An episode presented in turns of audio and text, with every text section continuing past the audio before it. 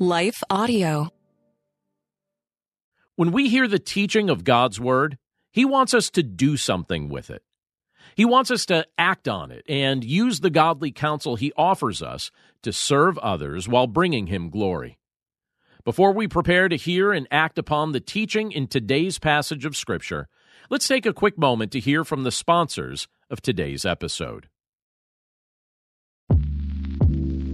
Did you know that the Salvation Army not only provides services to those in need, but we also produce a network of Christian podcasts you can listen to on your favorite podcast store?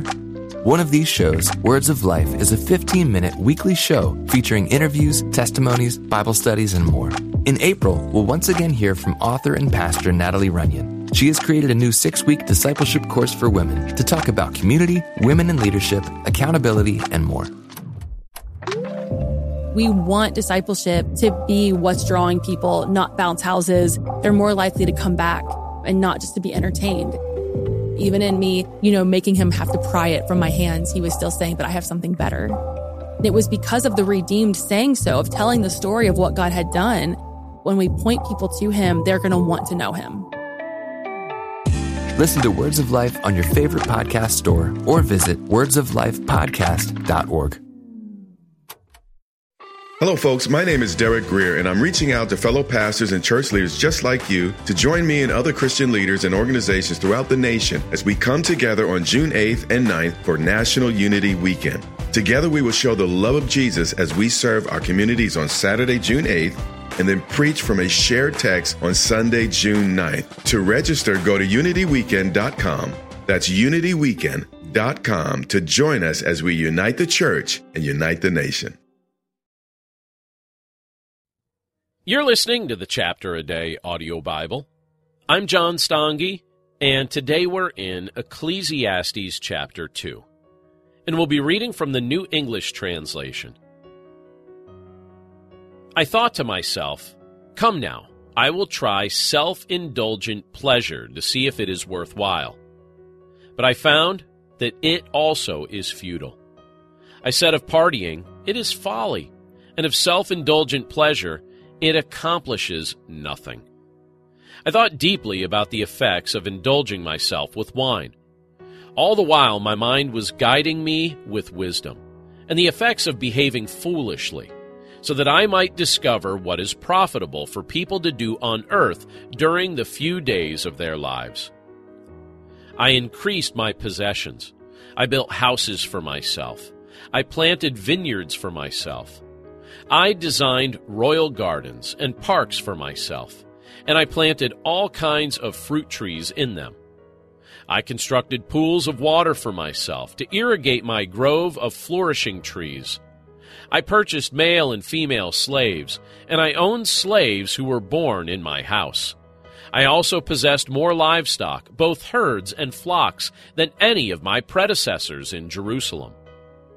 I also amassed silver and gold for myself, as well as valuable treasures taken from kingdoms and provinces. I acquired male singers and female singers for myself. And what gives a man sensual delight? A harem of beautiful concubines.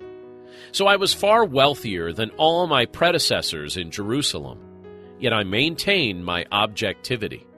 I did not restrain myself from getting whatever I wanted. I did not deny myself anything that would bring me pleasure. So all my accomplishments gave me joy. This was my reward for all my effort. Yet when I reflected on everything I had accomplished, and on all the effort that I had expended to accomplish it, I concluded, all these achievements and possessions are ultimately profitless. Like chasing the wind, there is nothing gained from them on earth. Next, I decided to consider wisdom as well as foolish behavior and ideas. For what more can the king's successor do than what the king has already done? I realized that wisdom is preferable to folly, just as light is preferable to darkness. The wise man can see where he is going, but the fool walks in darkness. Yet I also realized that the same fate happens to them both. So I thought to myself, the fate of the fool will happen even to me. Then what did I gain by becoming so excessively wise? So I lamented to myself, the benefits of wisdom are ultimately meaningless. For the wise man, like the fool, will not be remembered for very long, because in the days to come, both will already have been forgotten. Alas, the wise man dies just like the fool. So I loathed life, because what happens on earth seems awful to me, for all the benefits of wisdom are futile, like chasing the wind. So I loathed all the fruit of my effort, for which I worked so hard on earth, because I must leave it behind in the hands of my successor. Who knows if he will be a wise man or a fool? Yet he will be master over all the fruit of my labor, for which I worked so wisely on earth. This also is futile. So I began to despair about all the fruit of my labor, for which I worked so hard on earth. For a man may do his work with wisdom, knowledge, and skill. However, he must hand over the fruit of his labor as an inheritance to someone else who did not work for it. This also is futile and an awful injustice. What does a man acquire from all his labor and from the anxiety that accompanies his toil on earth? For all day long, his work produces pain and frustration, and even at night, his mind cannot relax. This also is futile.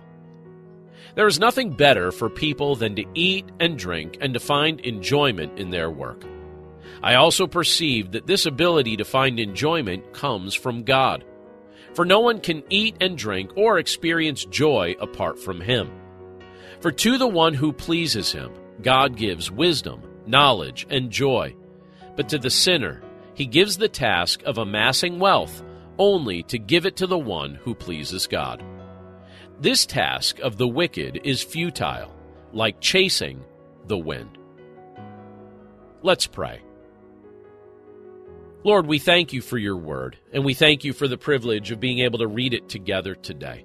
And Lord, again, as we look at this portion of Scripture, we can see that chasing after the things of this world, whether it be amassing wealth or indulging in earthly pleasures, it amounts to nothing. It's not what you invite us to ultimately pursue. Lord, you invite us to find ultimate joy through faith in your Son, Jesus Christ.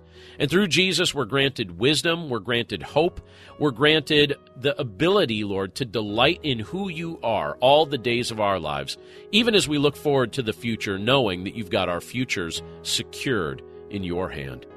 So, Lord, we're grateful for this, and we're grateful for the reminders that you give to us through your word.